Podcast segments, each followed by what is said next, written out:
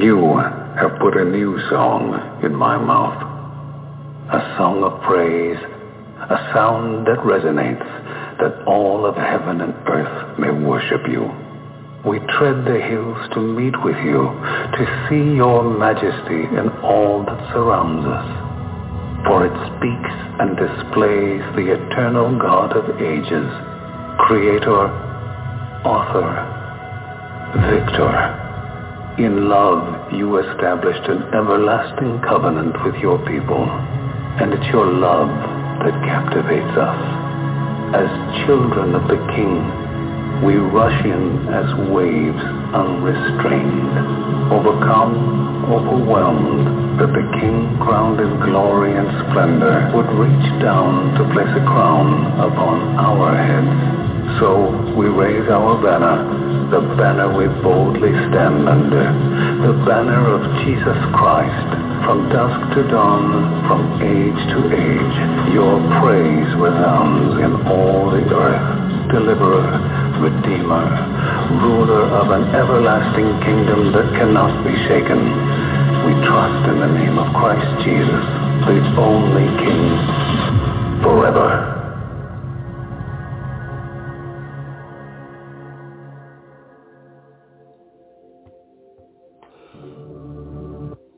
Welcome to Zion's Redemption Radio. This is Fundamentally Mormon.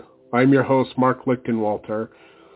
The guest call-in number is nine one seven, eight eight nine, eight eight two seven. That's nine one seven, eight eight nine, eight eight two seven. You can find this at blogtalkradio.com forward slash fundamentally Mormon. And the text will also be posted on my Facebook wall at facebook.com forward slash LAZURUS1977. You can also find the text and the audio to this radio program on iTunes at Fundamentally Mormon and in the different Facebook groups that I am an admin of. Some of those groups are L D S Last Days Prophecy and Gospel Discussions, L D S Gospel Mysteries, Latter-day Unity, and others. You can find the pages that I admin also on my Facebook wall. And if you enjoy this program, please friend request me or follow me and uh, make me one of your close friends. We try to put out as many episodes as we can during the week. But I'm thankful for you to be here today. Let's get right into the reading today. We are going to be reading out of Ogden Kraut's books. You can find his books for free to read online at ogden kraut dot com. That's O G D E N K R A U T dot com. That's O G D E N K R A U T dot com. Welcome to the show. Today is the second day of June two thousand twenty-one. Guest call-in number is nine one seven, eight eight nine, eight eight two seven, and it will be available for people to call in to listen to the program. Uh, there are fifty lines available uh, after the reading if you want to, uh, you know, come on with any, with any questions or comments. Uh, go ahead and push one, and we'll see that you raise your hand in the studio. The chat room is available for anyone who wants to use it during the show at blogtalkradio.com forward slash fundamentally Mormon. So I uh, am driving my truck. Let me see here. You hear that? My radio. I mean, my uh, my horn. Kim, yep. Did you hear that? Yep, you can hear it. I'm I'm a little ridiculous. I don't know if they can hear it on the radio show because, like, the last time I did it, like last week up at Des Moines, I was listening to the replay of it, and uh, mm-hmm. it didn't seem I couldn't hear it very well. So I don't know. I don't know how these things work. But anyway, so before we begin the program tonight, um, I drive a semi truck. My wife reads while I drive, because she is kind of like that. And uh, I was driving around the other day, and I heard this knock noise. And I just got done emptying coal at the uh, power plant on the ground, and I think I picked up a rock in my dualies, and I think it got thrown at something inside of my truck. Anyway, or not inside, but on the outside of my cab or something. Anyway, but I was looking around for to see if there was anything broken, and I noticed that the exhaust stack on the driver's side didn't have anything connected to it. It was just an empty exhaust stack. And I was like, oh, no, what's going on? And then I started looking at it, and I was like, where did it come from? Like, where's the exhaust come from to go there? And then I was looking at it some more, and there's no soot, exhaust soot, on this exhaust stack. And I'm like, what the heck is this crap?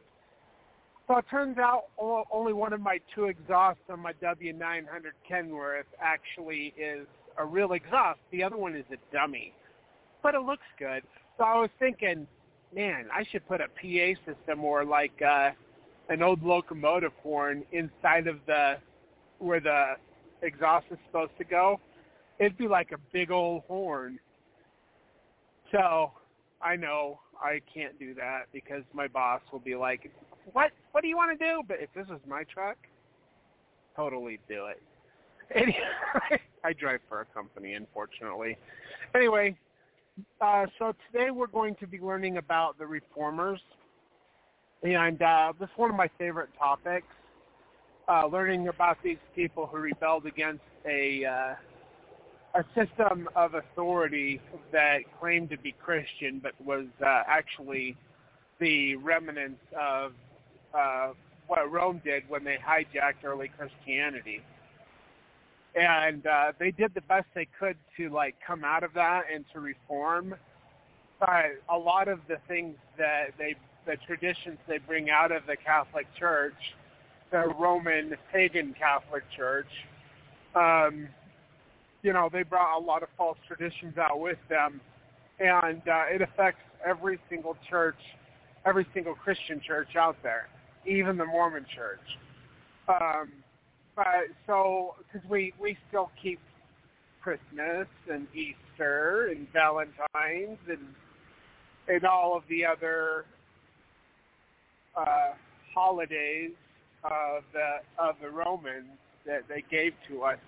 Anyway, so there's a bunch of other things too that come out of. So when um, Jesus is talking about the whore of the whole earth, the whore. The reason why they're called a whore is because a wife is supposed to be loyal to her husband, not going whoring off after the world and after the devil and after pagan things. You're not supposed to mingle yourself or mix with pagan things. It's not okay. I mean, a lot of people they want to say, oh, it doesn't matter, but it is. In fact, the reason why Israel got in trouble so many times is because they were intermingling with the pagan things. Uh, we do the same thing in our culture. So, anyway, um, so I really enjoy the reformers. Oh, the the harlots. So the the whore has a bunch of harlots in the scriptures, right? Well, the whore is the wife that went whoring off after other gods, and that is, uh, you know, the the Roman Catholic Church after it was hijacked by uh, pagan Rome, and. Um, I'm making this turn here. And uh, the harlots are the reformers that come out of her. That's that's what John saw. That was the imagery that he was giving. So um, anyway, I'm going to let Kim dedicate the program. I'm going to mute myself because I am here at the coal dump yard, and I got to get out and okay. pull my gate. My safety latches so that I can get this load off. So uh, I'll mute myself and then Kim, go ahead and dedicate the program and then uh, you can start the reading. Do you have all of the the text up? Oh, I have the text up. I was trying to figure out how to make it so my screen didn't keep timing out while I was trying to read. For some reason, it does it after like thirty seconds, and I was trying to make it go off that, and I cannot. Like, I tried to find it. It says I have it on a ten-minute timeout, but um, it, you know, it goes dark after just thirty seconds. So I'm like, I don't know what is wrong with this thing. Well, you have two laptops available to you, and who knows how many tablets we've taken away from the kids. I mean, doesn't Lydia and Emma both have tablets that we've taken away from them? Where are they?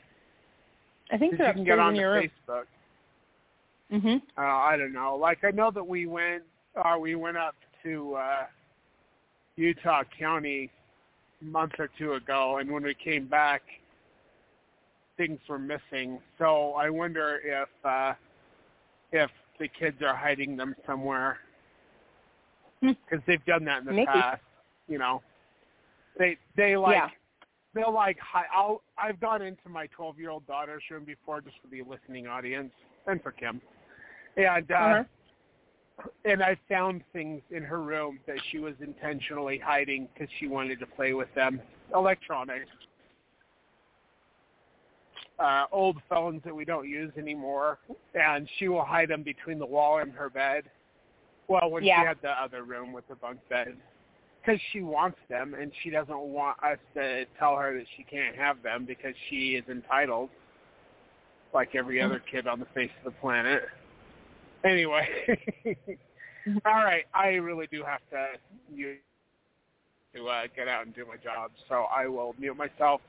And anybody else can read along at uh, facebook.com forward slash L A Z U R U S nineteen seventy-seven. I've also posted this. The text and the links and everything at Zion's Redemption Radio Network, which is a page to go take a look at. So, all right, muting myself. Love you. Thank you. Okay. So first, the dedication. Our Father in heaven, we come before thee this evening and give thee our gratitude and thanks for the many things that we were able to achieve today and the accomplishments that have been made possible by your help and your kindness. We thank thee for our family and friends. Thank thee for the Spirit that is there to guide and help us with all of the many things that we so greatly need help with each and every day. We also give thanks, Father, for thy word and for all of your Christian um, people, all of the people who believe in your name and who want to know more. And we thank you for like-minded people and for the friends that thou hast given us, that we might be able to begin the process by which we may have the kingdom of God on earth as it is in heaven, as we truly want this with our hearts, Father, and with all of our might and mind and strength, we hope to make these things possible. We ask thee, Father, to please watch over and help us to also guide us to do thy will. And we ask you to be with us this night and all of our listeners. Help us to be able to read and understand, comprehend the words that thou would have us hear tonight. And please, Father, give us the words to be able to speak what it is that thou would have us um, teach the world. And we are just truly grateful for thee and give thee thanks and praise thee in all things. And the, this we pray in the name of thy Son, Yeshua, even Jesus Christ. Amen. Okay, so tonight we're going to read Reformer, The Reformer's Attempt to Reform, Chapter six of Holy Priesthood, Volume five, pages fifty-eight to seventy-four. Okay, and again, just in case if anybody wants to, you can call in at nine one seven, eight eight nine, eight eight two seven. You can press one if you want to be unmuted after the reading. Uh, if you have any questions or comments, we have a chat room open, I believe, and you can always interject in that chat room. And let's get right into this reading. No faithful man ought to follow either the Pope himself or any of the holy men, but in such points as he hath followed the Lord Jesus Christ, John Wycliffe, The Great Controversy, E G. White, page one oh two.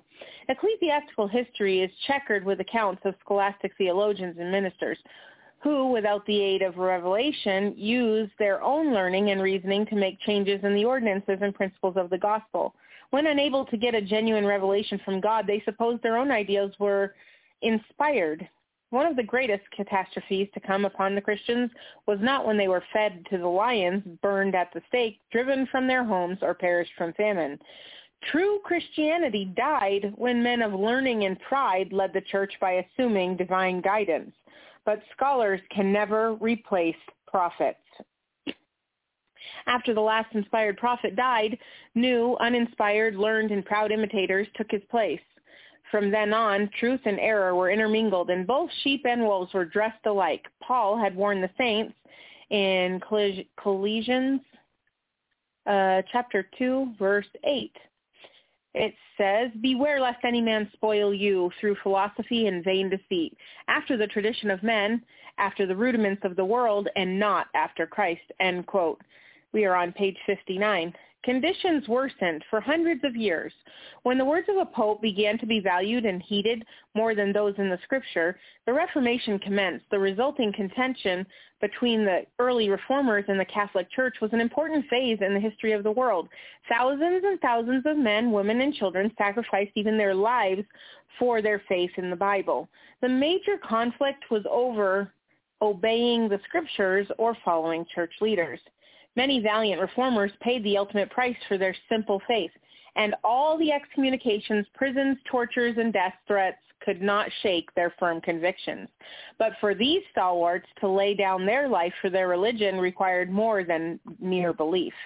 Their stories and histories are faith-promoting and awe-inspiring, and their teachings and writings are just as important and applicable for our time as they were for theirs.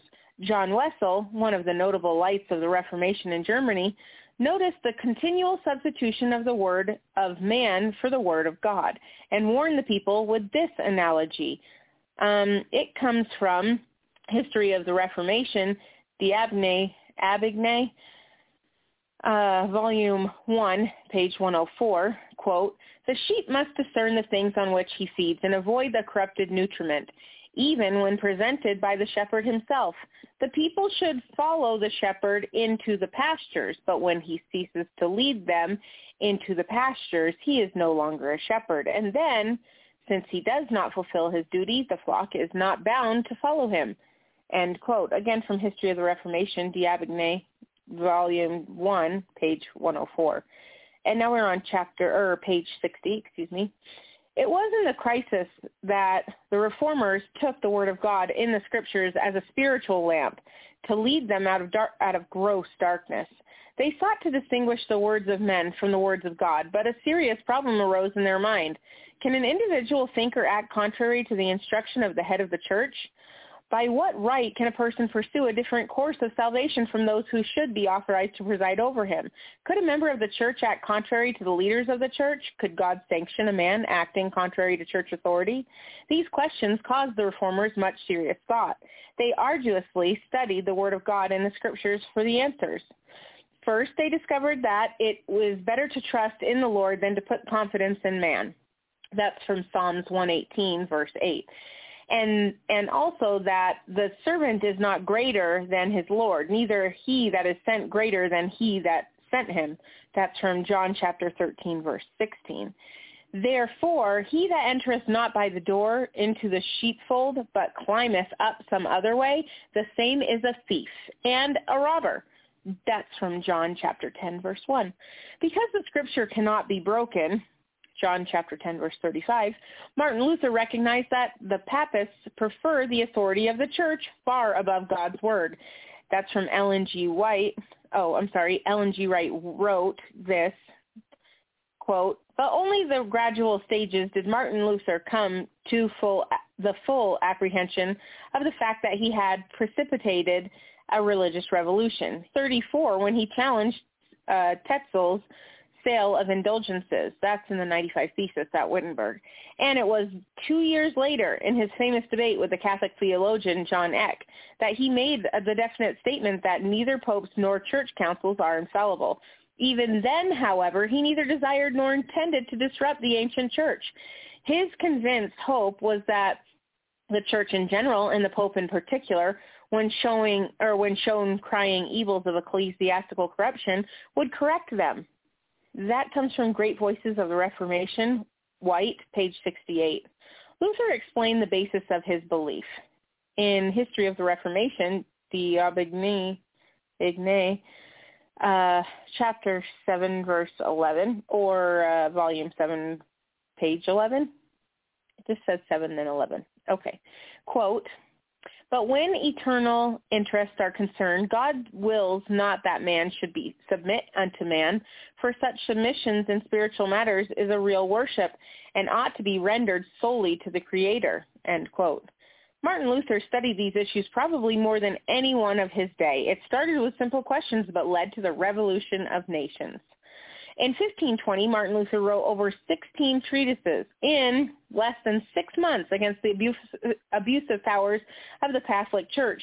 One was a one hundred twenty page pamphlet called The Babylonian Captivity of the Church, and another was one hundred pages entitled The Christian Nobility, which expressed the clear mind, heart, and soul of Luther. His strenuous efforts were simply an admonition for the leaders to correct the errors and corruptions within the church rather than dominate the thinking and pocketbooks of its members. He laid an axe to the abusive power of the Roman Church by cutting down the evils in social, political, legal, and religious thought of the Western world, which had been developing for nearly a thousand years. That comes from Selected Writings of Martin Luther, Theodore Tappert, Volume one, page two hundred fifty-six. Luther's studies and publications led over one hundred books on this issue, on these issues. These monumental works still stand as some of the most thought-provoking and in-depth studies ever written on this subject and should be considered as significant today as they were then. Page sixty-two. In fifteen twenty-two and fifteen twenty-five, Luther delivered two enlightening sermons on the subject of wolves among the sheep. Excerpts from these sermons, categorized under these four subtitles, are included here and are worthy of our serious consideration. Number one, Christ's warning of false prophets. Number two, God's word is most important. Number three, after the true prophets come the false ones. Number four, wolves in sheep cl- sheep's clothing. Number one, Christ's warning of false prophets. The Lord exercises the f- office of a good shepherd and teacher and warns us to beware of false prophets, as though he would say, "Now you have heard the truth. From henceforth, therefore, beware of other doctrines.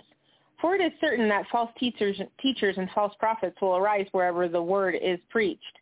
Now this gospel here overthrows throws the very foundation of po- popery and of all councils. "For we are not bound to keep what the Pope commands and men decree. Therefore, I again say, I say again, firmly grasp what this gospel teaches. For the authority has never been given either to the Pope or councils or anyone else to sit and determine what is faith.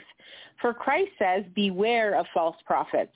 Either the gospel lies or the Pope and the councils do. Christ says we have the right to judge all doctrines and whatever is proposed for us to keep or re- to reject."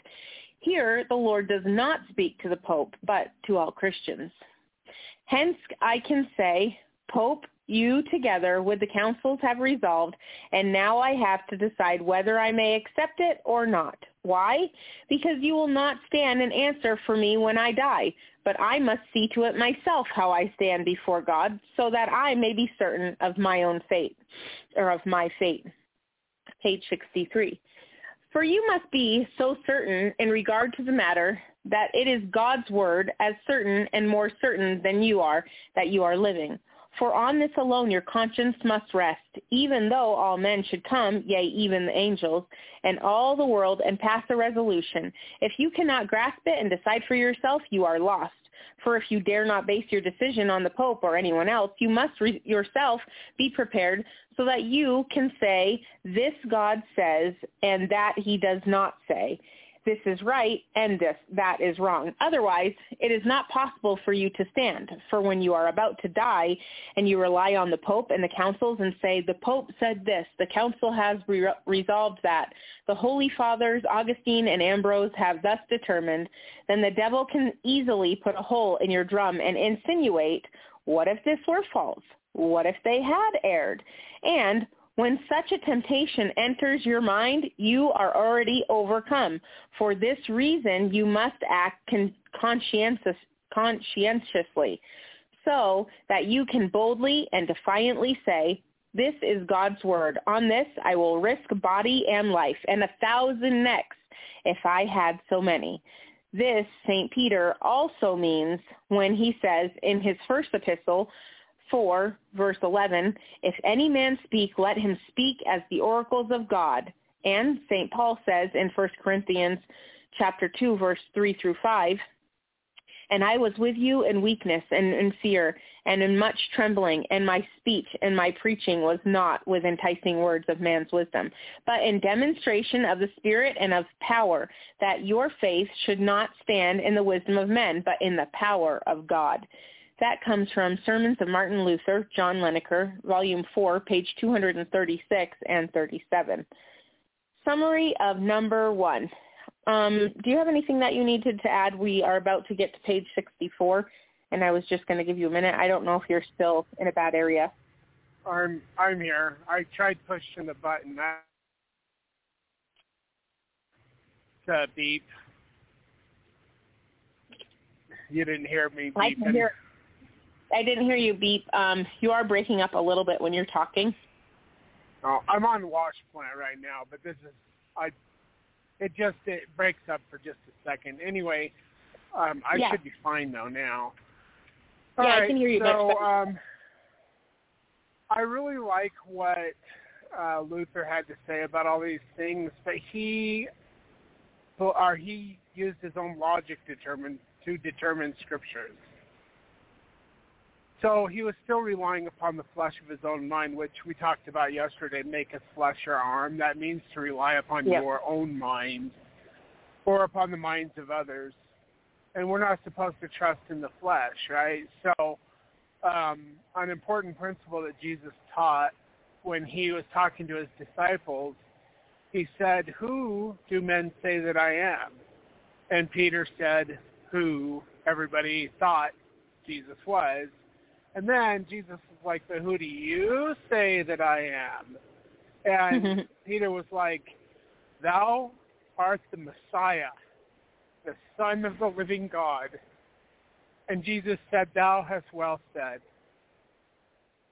It is, or he said, how did he put it? My Father has given you this. Uh, hold on. I'm trying to remember exactly how I put it, but basically the gist is, you have gotten this by revelation from God.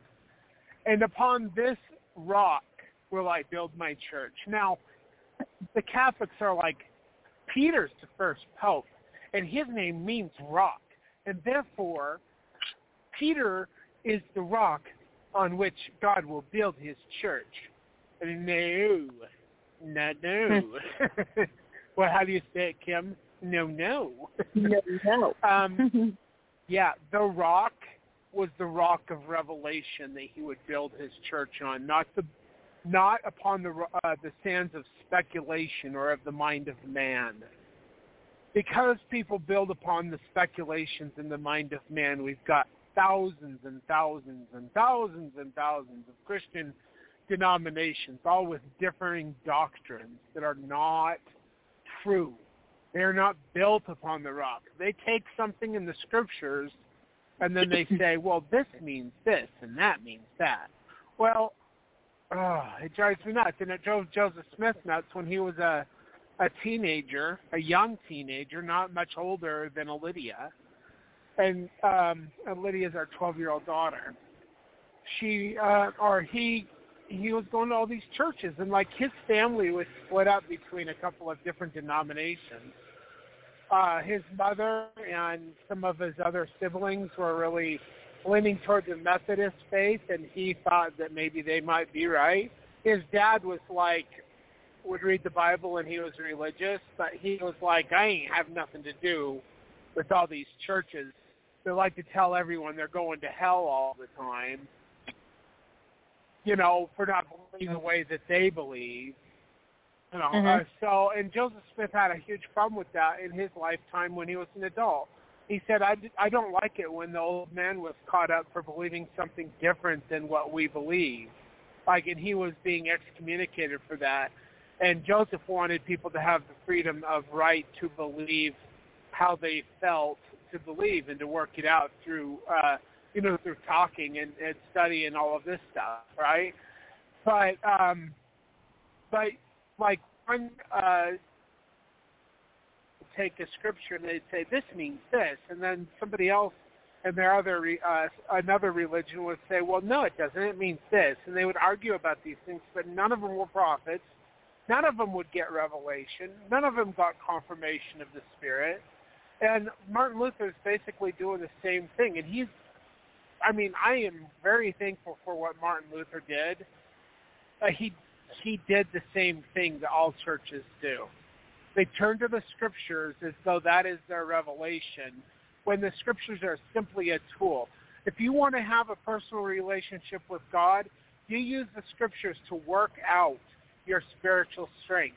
And then you go to God and you find out what truth is. And you get yourself built upon the rock of revelation, not the sands of speculation. So anyway, but uh, Joseph Smith would come along later in time and, and teach these things when the time was right.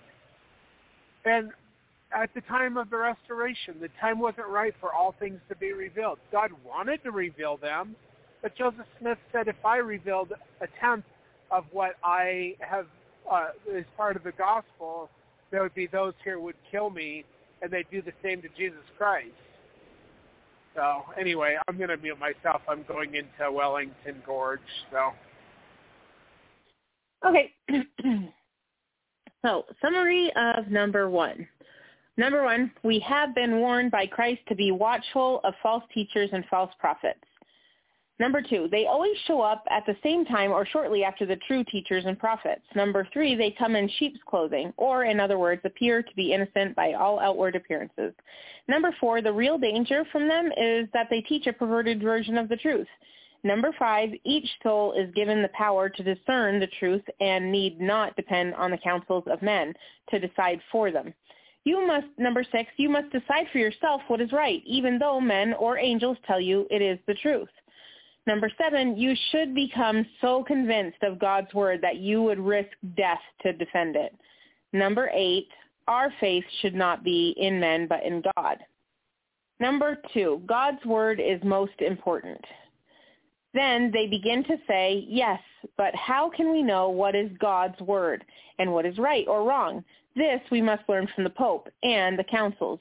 Very well then, let them conclude and say what they please. Yet I will reply, you cannot put your confidence in that, nor thus satisfy your conscience. For you must determine this matter yourself, for your very life depends upon it. Therefore, God must speak to your heart. This is God's word. Otherwise, you are undecided.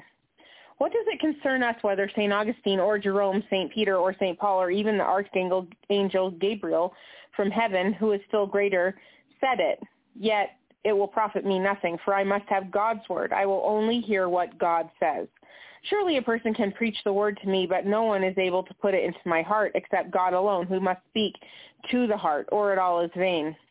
For when he is silent, the word is not spoken. Hence, no one shall draw me from the word which God teaches me. Then you must know in the face of all counsels that this is teaching of is the teaching of Christ, although all men said otherwise. Therefore, no one can beware of false doctrine unless he be spiritual. For Paul says that it, this in First Corinthians chapter two, verse fifteen. But he that is spiritual judges all things, yet he himself is judged of no man. So no one can judge false doctrine but the spiritual man. Hence, it is very foolish for the councils to wish to determine and establish what a man must believe, when there is often not a single man present who ever tasted the least of the divine spirit. So it was in the Council of Nice when they undertook the, to, to enact laws for the spiritual orders that they should not marry, which was all false because it has no foundation in the Word of God. Then a single man arose actually, by the name of... It actually contradicts the scriptures that they did that. It, it's just, it's against the Word of God that they did that. So, but they didn't care because the prophet is more important than past leaders or even scripture. It's the same crap that that church, the Catholic Church, was, was doing. It's the same crap that's going on today in the Mormon Church. It's the same spirit of apostasy. So, anyway, I'll mute myself. By the name of Pap Nutius, Nutius, and overthrew the whole affair and said, "Not so, that is not Christian." Then the entire council, in which undoubtedly were many were were many distinguished and learned individuals, were compelled to drop the resolution and give way to this simple and honest man. For God is a great enemy to high titles and w- human wisdom. Hence, he allows them at times to be handled roughly and puts them to shame in their speculations. That the truth of the proverb may appear, the learned are mo- the most perverted. Thus we are to remain free judges, to have the power to decide and, and judge, to accept or reject everything that the Pope establishes and the councils determine.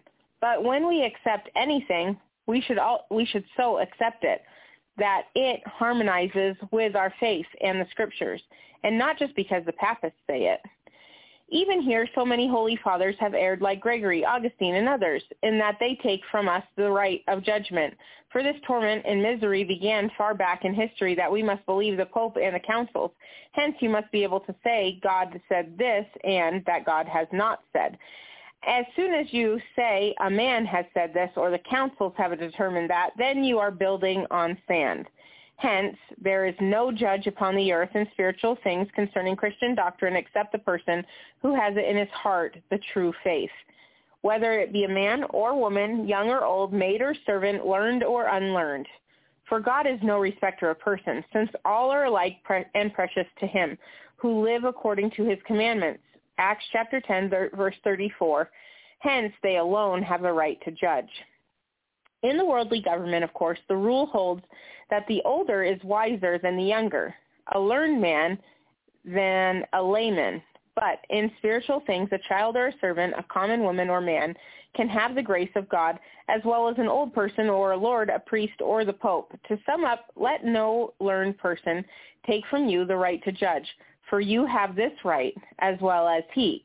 Now, let me tell you who the false prophets of our times are. For no one can judge or know this unless he has a spirit. But the brief summary is, though much they say, yeah, though much may be said on the subject, it is the Pope with his entire government. For they all have taught what is opposed to God. Again, look at the first commandment, which says that we should trust in God alone and call upon him alone. But their entire doctrine is nothing else than to lead us to trust in human works and to command us to call upon the saints. Do you not see that such people are the real false prophets, of whom we must be aware or must beware? For they abolish the commandment which God has given. As I said before, no one knows others by their fruits except he who is spiritually born again. Therefore, he who has not the Spirit cannot have this knowledge. That's from the same as the last one. What was the last quote on here? Oh, goodness, it's been forever. The last one is from Second Corinthians, First Corinthians. But it says, I bid, pages two thirty-nine to two forty-three. Summary of number two. Number one, we must depend on our conscience, our conscience, and on what God speaks to our heart. Number two, the words of men, apostles, or angels are not as important as, as God word, God's words. Number three, we must depend upon the word of God, even though all men say otherwise. Number four, no one is capable of judging things until he has the Holy Spirit for a guide. Number five, the most learned men are often the most perverted. Number six, when you sustain the voice of counsels of men, you are building on sand. Number seven, false prophets teach things contrary to the word of God, and they lead people to trust in them rather than in God. Number three, after the true prophets come the false ones. In the first place, we perceive from this that we must be prepared, because it will always happen that after the true ministers come the false ones come those false ones. Yea, they will indeed even enter alongside of them and mingle with them. So it happened in the days of the apostles then that the church was still pure, but as soon as they died who held fast to the pure doctrine, then came the false prophets and the evil spirit, who desired to change everything, as the epistles of Paul sufficiently show, and inasmuch as this is so, and as we can expect nothing else, Christ our Lord warns us here, as a faithful shepherd and bishop should, that we beware, so that when the gospel comes, that we hold firmly to it and not depart from it. Though it costs our life and our treasures, for it cannot be otherwise as the time passes, then that there were, will be changes. End quote. Page sixty-eight. So I wanted to say something about the last thing that you were talking about. Um, okay. Uh, and I was trying to keep it in my mind that I was waiting for you to finish, and then you just went on to a different topic. Oh, well, remember. That was like fifteen pages, so they, I think they had like four bulleted points, and we're on yeah. the third one now. Yeah. What was the topic of the last one again? Um, just give me one second. It just says summary of number two, but um. We must depend on our conscience and on what God speaks to our heart. The words of men, apostles or angels, are not as important as God's words. We must depend upon the word of God, even though all men say otherwise. No one is capable of judging oh. things until he... Okay, I remember what I wanted to say. So I've had... So I've done missionary work. All right, so as, as everybody knows, well, people that listen to this program regularly, um, I was a uh, Baptist, Southern Baptist, very anti-Mormon, and um, when I converted, like, I converted because God showed me the truth. And, um, and then I would, like, uh, study, still study the anti-Mormon stuff so that I could know how to defend it. And uh, I've done missionary work, I don't know, for twenty-something years now, twenty-five or twenty-four years, I guess. I don't know, something like that. Uh, I've been, you know, on this path doing all this work, trying to teach people and learn for myself. And a lot of times people will be like, the scripture says that if an angel comes and declares any other doctrine than this doctrine that we've given, you uh, have to re- reject it. I, I can't remember exactly how the scripture goes, but... Um, yeah, but what happens when men twist the scriptures, and you look at the scriptures and you read it according to the, the rose-colored glasses that they that you've been given, you know, and uh, and you are actually giving a false doctrine straight from the book, and then God sends an angel to set you straight. Then then you take that, that other scripture and you say, well, if an angel declares any other doctrine than this doctrine that's been given. Well, if the doctrine that was given as it fell from the lips of the prophets and apostles, that's one thing. But you and your interpretations without any revelation, that is something completely different. And um, th- that's why uh, in Revelations, in the book of Revelations, John saw an angel fly in the midst of heaven, having the everlasting gospel to preach to them that dwell on the earth in the last days, saying, repent ye, repent ye, the day of the Lord is at hand. That happened. That angel came and declared the truth and the everlasting gospel because of the apostasy that had happened within the last two thousand years in the church. So, um, you know, but you uh, are people out there with their, uh, you know, they say, well, the scripture says this, therefore you're wrong, that they don't ever get any revelation for themselves. They just trust in other people. And the other thing, too, when it talks about these learned men, these wise men, well, the, the wise men of the day of Jesus, they knew all of these things, but then they had all of these false ideas about what they were supposed to expect from a Messiah or a Mashiach or, or a Christ. And when Jesus came, they were very interested in him, but then they were like, well, you don't fulfill our uh, ideas about what's supposed to happen, so we're just going to reject you. And they did. They, they rejected the truth. And the same thing happens in our day. A lot of people have an idea, and especially in Mormonism, what the one mighty and strong is supposed to be like when he comes to set the house of God in order, which is spoken of in D and C Section eighty-five, where Jesus says, I will send one mighty and strong to set the house of God in order, which implies it would get out of order. But then they've got all these ideas. They think of all these things, and they, they take all this stuff and all this logic and information, and upon the sands of speculation, they build their doctrines. And then when God sends a prophet to them, they say, well, you can't possibly be the one because you don't fit the parameters of our our speculations and our ideas. And, like, I don't know, like they don't get revelation for themselves. Latter-day Saints should get revelation for themselves, but then there's another thing that I wanted to talk about. So, um... When uh, Joseph Smith said that when God raises up a true prophet, the adversary will raise up a false prophet that will seem very close to the truth around the same time as the true prophet. And I have seen this over and over and over again. I am a true prophet. I didn't choose to be this, and I didn't even want to be this. But I am, and I've been given a message and a witness. I am interested in other people who have received God's word. So I'm always interested in other people who proclaim to be prophets.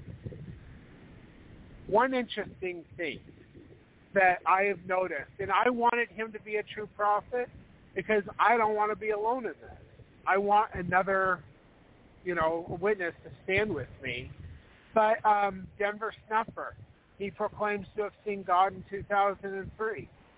You know, uh, in two thousand, like the timelines of Denver and myself match up, and I didn't know who he was at the time, but it's just really interesting. And I even have on my um, on my iTunes uh, like reviews, somebody was like, "Oh, this is a slick way to to poke uh, fun at Denver Snuffer." No, it's not. This is not satire. This is this is what God has told me to do. My witness is true, and. Um, And part of, like, I don't know, fruit of that is we get on these radio programs and all all hell breaks loose with the program all the time. You know, that's the devil wanting to shut me up because when you raise yourself up against the devil's kingdom, he will come after you. And um, it wasn't until I heard Denver Snuffer preach. Well, I mean, I've always given him a pass.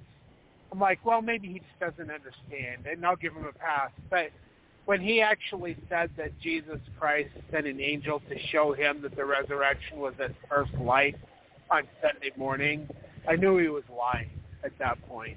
And he was doing that to gain popularity and the praise of men, because that's not how it happened.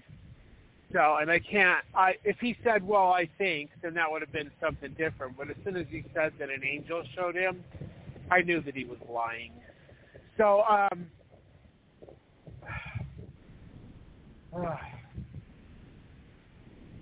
there's like so many things I want to talk about when you're reading, but I'm glad you're reading because I will never get through this chapter, ever. It'll take us a week to read this chapter with all the things that I just want to say. So I'm glad you're reading, but then I'm like, oh, I want to talk about that. And I don't have anything to like write down a note as I'm driving, you know. So yeah. Maybe it'll come to my mind later. I don't I don't know. I just, it, it upsets me. Oh, the thing about, so um, uh, the testator has to have his life put to death in order for the testimony to be enforced.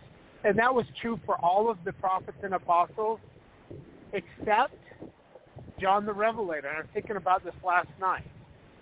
John the Revelator is translated. He has not died and he has not been resurrected. He has been, his life has been withheld. And he is a testator. He receives the testimony of Jesus Christ in the book of Revelation, which is one of the most powerful revelations ever given to man. But he hasn't died yet. And I wonder if he will be the other one that will die in the streets, as spoken of in Revelation chapter eleven, so that his testimony will be enforced. I just, it just popped in my mind last night, and I started, I was like, oh, wow, I never thought of that before. But uh, anyway, I'm going to mute myself. I'm almost up to the mine to get loaded, so. Okay. four forty-two. Copy that. Um, as soon as you said Painful. that, of course, my phone went out of it, so now I'm going back in. Okay. So, mm, let's see, page sixty-eight. Is that right? No, this is summary of number three. I was already at sixty-eight. Sorry about that. Because we had started number three. No, that's right. I'm on page sixty-eight. Because um, I just stopped abruptly because I knew you wanted to say something. Okay. Here you may say, why does the Lord do this? Why does he permit false prophets to come among the faithful and follow the true ministers? Is he not strong and powerful enough to prevent it so that the gospel might remain pure and in all its force? Verily, he could indeed do this, but he does not. And for this reason, that he might prove those who are his and punish the unthankful. For if you have the true word and the right understanding of it, the world will rise to oppose you. Then, on the other hand, the devil will labor to tear you from it, so that not only the tyrants of the world will persecute it with the sword, but also our own reason and the wisest heads in the world, in order that God may exercise you in his word and give work to the Spirit whom he has bestowed upon you, that you may learn that God's wisdom is more excellent than the wisdom of this world, and that God's strength is stronger than the strength and power of this world, which you will not be able to learn without a struggle like this. That was the longest run-on sentence I think I've ever read. Continuing on. When God permits a faction to oppose thee, he would thereby stir thee up, saying, defend yourself, grasp firm hold from the world, from the word, and test God's wisdom and the powers of his word, and learn how great it is the folly of this world. Thus, the power and wisdom of God's word will become manifest, that you may learn it and cannot be conquered by human power and wisdom, but that it will conquer all power and put to shame all knowledge and wisdom, in order to awaken the truth and to show forth what is right, that the people may experience it. For how many are there who ever thank God for it? We forget it, cast it to the winds, and become lazy and careless. It is approved by none. No one tastes it. No one lifts up his hands in thankfulness to it or to God for it. We are so very richly overloaded with the gospel that we become satiated, satiated with it. And Saint Paul has rightly prophesied in Second Timothy chapter four, verses three through four, for the time will come when they will not endure the sound doctrine, but having itching ears will heap to themselves teachers after their own lusts, and will draw away their ears from the truth and turn aside unto fables. Here and there throughout the whole scriptures we see how greatly it offends God, who regards it as the greatest sin when his word is despised, which is so dear and precious that it cost him the blood of his own dear son, and we cast it into the wind as though it were of little importance. What does it matter? We die as we die. We must at any rate, if we are killed by the sword, but that the soul should be forever given to the devil. This is an eternal calamity, an everlasting misfortune, and torment. I would gladly prevent it if I could by preaching, praying, and writing. For this reason, I give warning that we should not think so little of this matter, but open our eyes, not regarding it merely as the word of man or of a man. It is a precious word, and if we sleep and snore and do not keep awake to hear it, we need not be angry when he strikes us on the head by sending us false prophets. But remember that we have richly deserved it. Already there are but few who stand steadfastly. Sectarianism is rampant. And few there be who contend against it and preserve the true doctrine. Their names could all be written on a little card. What shall come to pass when once it breaks out with force? Therefore, let no one consider its child's play, for the word is not an insignificant word. It stands for something. Ibid, Volume four, page two forty-seven to two fifty-one.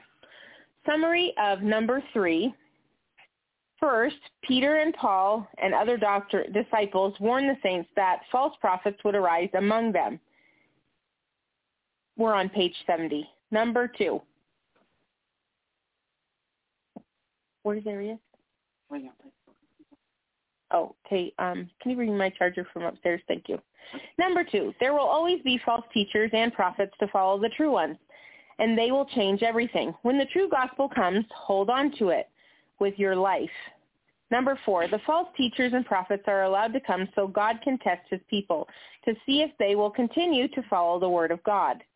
Number five, the false prophets must, prophets must also have a chance to prove themselves and their followers to be unworthy of the truth.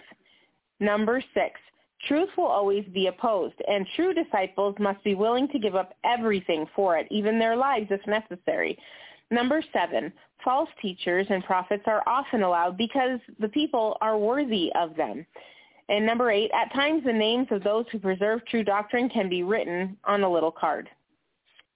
Now we're on number four, wolves in sheep's clothing. The gospel lesson further says, who come to you in sheep's clothing, but inwardly are ravening wolves. No one sends them, they come of themselves. This is true deception of false prophets, that they force themselves into the ministry, some in order to find their bread and butter, which I do not consider of much importance, for even there they will not find a paradise.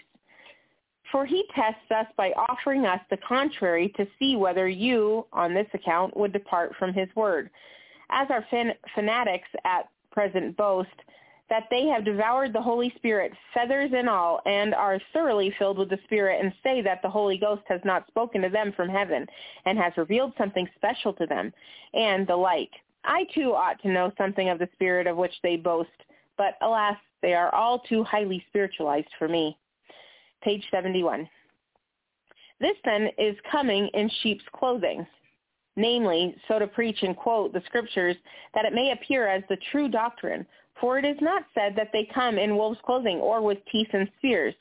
They do not publicly preach anything destructive or without Scripture. Otherwise, people might recognize them. Therefore, it is true, as men say, the Holy Bible is a book for heretics. That is, it is a book that heretics dare to claim for themselves most of all. For there is no other book which they so wickedly misuse than just this very book.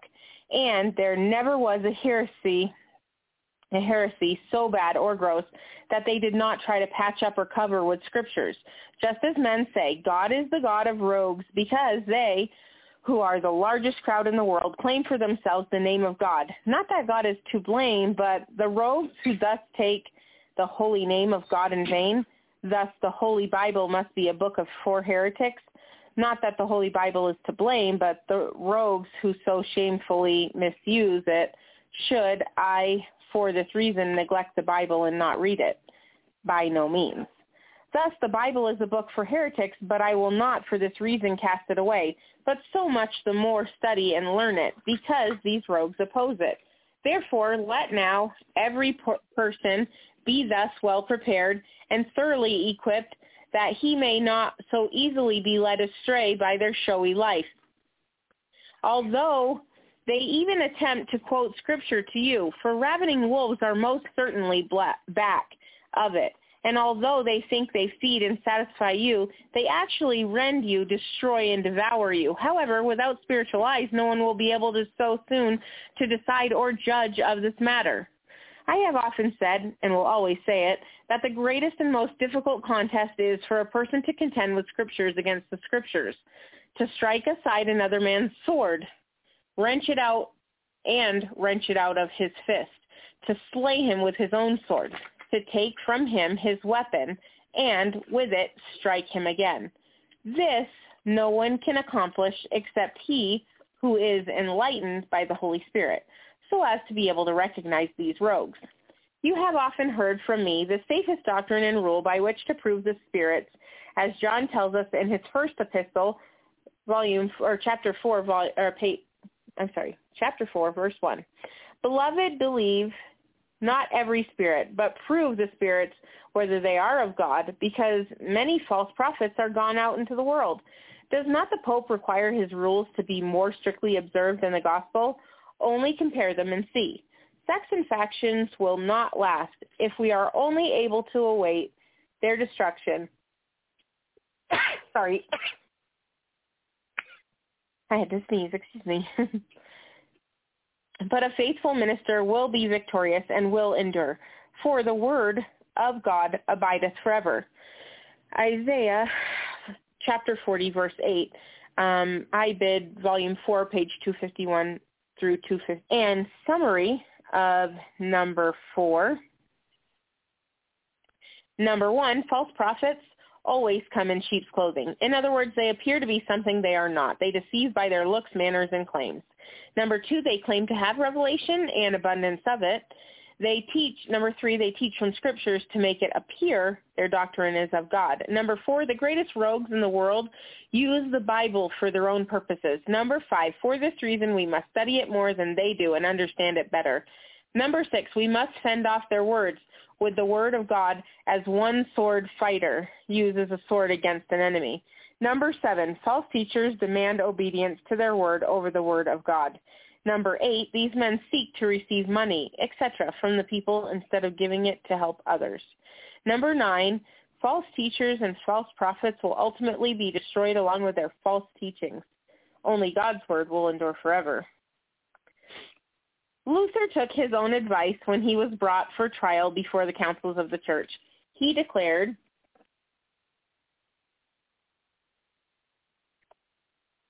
sorry, I had to get a drink. I beseech you, by the mercy of God, that whoever can, whether high or low, let him bring forward the proof, let him convince me of errors. Let the scriptures of prophecy and gospel triumph. For I will be wholly ready to revoke every error if I can be persuasively taught. Yes, I will be the first to cast my books into the fire. I believe in neither Pope nor councils alone, for it is perfectly well established that they have frequently erred, as well as contradicted themselves. Unless then I shall be convinced by the testimony of the scriptures or by clear reason, I must be bound by those scriptures which have been brought forward by me. Yes, my conscience has been taken captive by these words of God. That comes from The Road to Reformation, Heinrich Böhmer, nineteen forty-six, page four fifteen. The Reformers did a fine job of exposing or correcting many errors that had crept into Christianity, but they were unable to restore all that had been lost. They did reveal, however, important facts. Number one, the church had made many changes in the laws, principles, and ordinances of the gospel. Number two, the church had discarded and opposed many divine truths. Number three, the church leaders had lost the promised gifts of the gospel and were guiding the church through their own knowledge and education. Number four, the church leaders could be led astray. And number five, it was possible for the church to lose the holy priesthood. Number six, the church needed to be reformed and set in order. The Church of Christ actually lost its purity in the very first century of its existence, since the Reformers did not restore the gospel or the priesthood that had been lost in the church that would have to take place at a future time. This was to be the mission of the prophet Joseph Smith. And that's the end of the reading for tonight. We do have chapter seven, the prefix, uh, the prefix of it, so that we can read a little bit of what we will be reading next or tomorrow.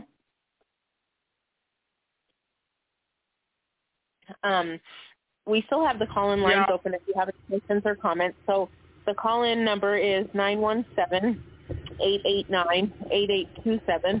And if you want to call in with any questions or comments, you can do that at this time. Well, I am reading uh, the beginning of Chapter seven, Joseph Smith's admonition.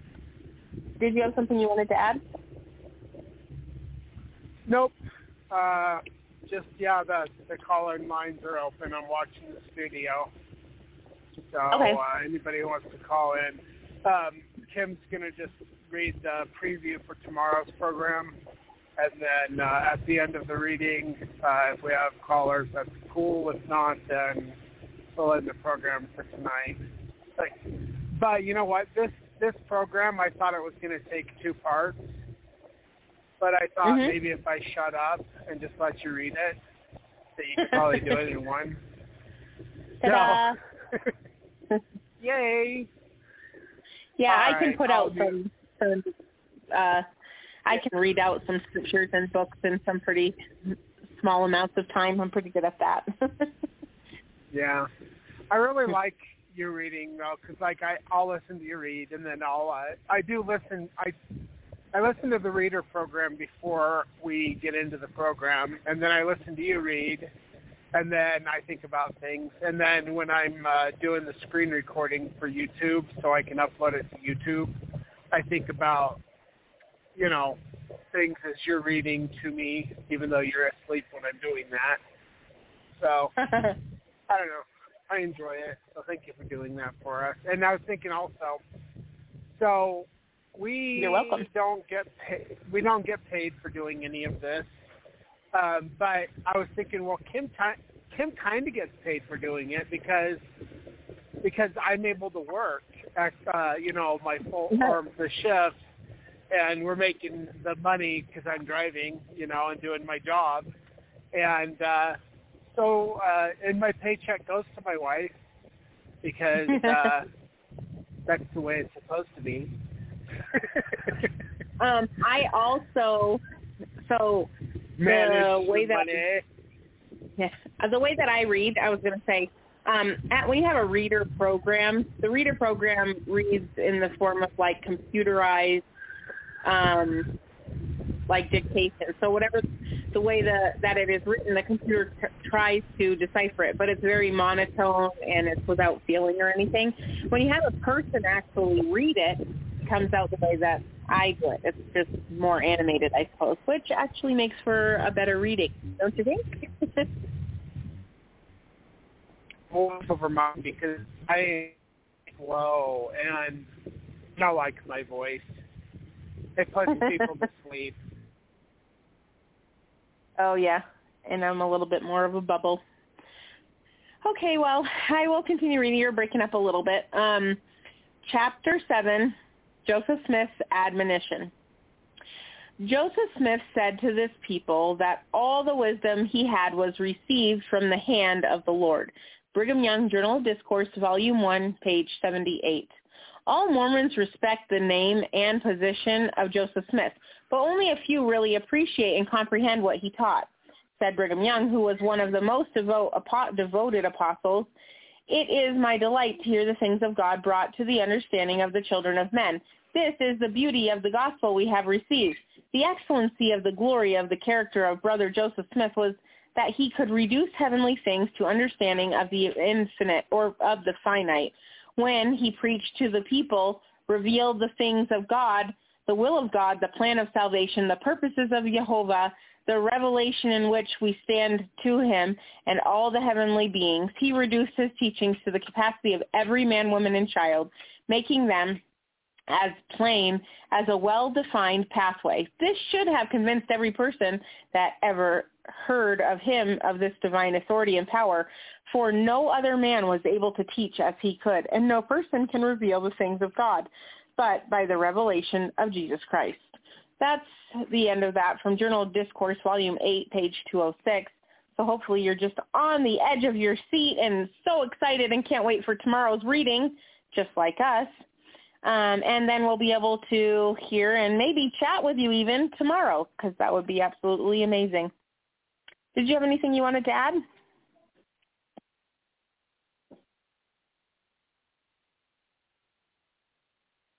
Can you hear me?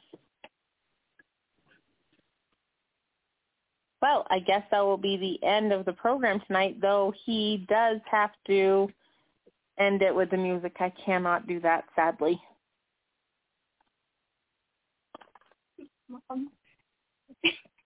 Oh, and my kids have come back. They go to their their Bible church and scripture study at night on Wednesday nights, and they just went to do that and made some cute little things for me. Amberly, what did you learn about?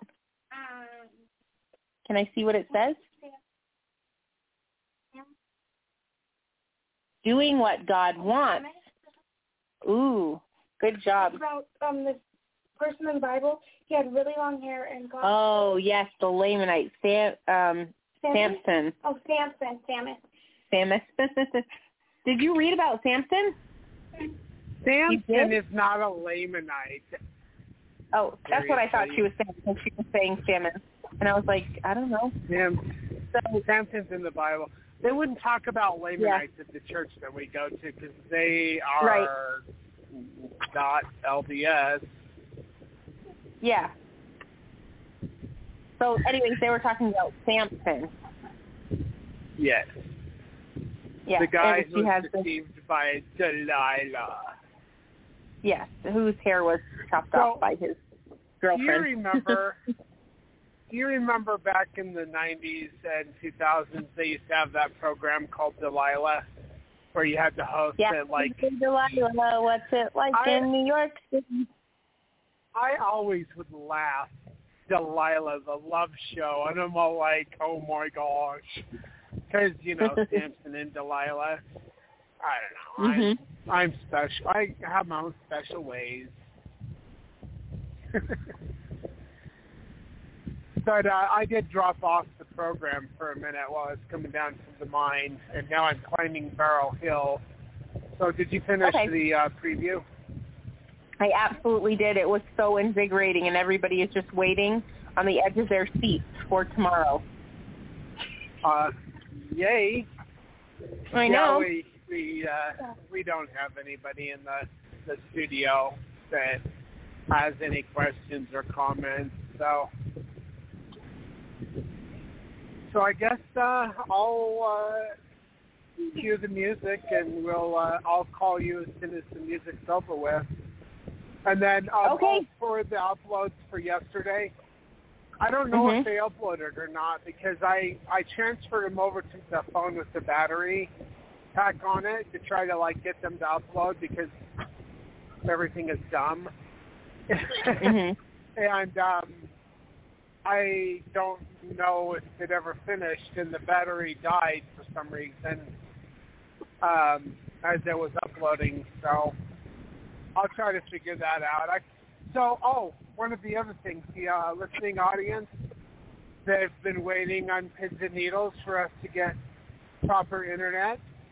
They actually, uh, over the last two days, they've been working on getting the piping for under, underground directional drilling to our house for fiber optics, mm-hmm. which is kind of cool because I used to do the same job that they're doing.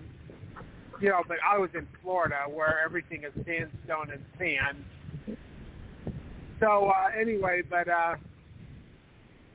they got that done today. So now they have to have a technician come out and run the line Uh, to the house, and then, uh, like, hopefully in the next couple of months, we'll have uh, internet to where I will be able to upload things all the time. It'll be easy instead of using my phone all the time. But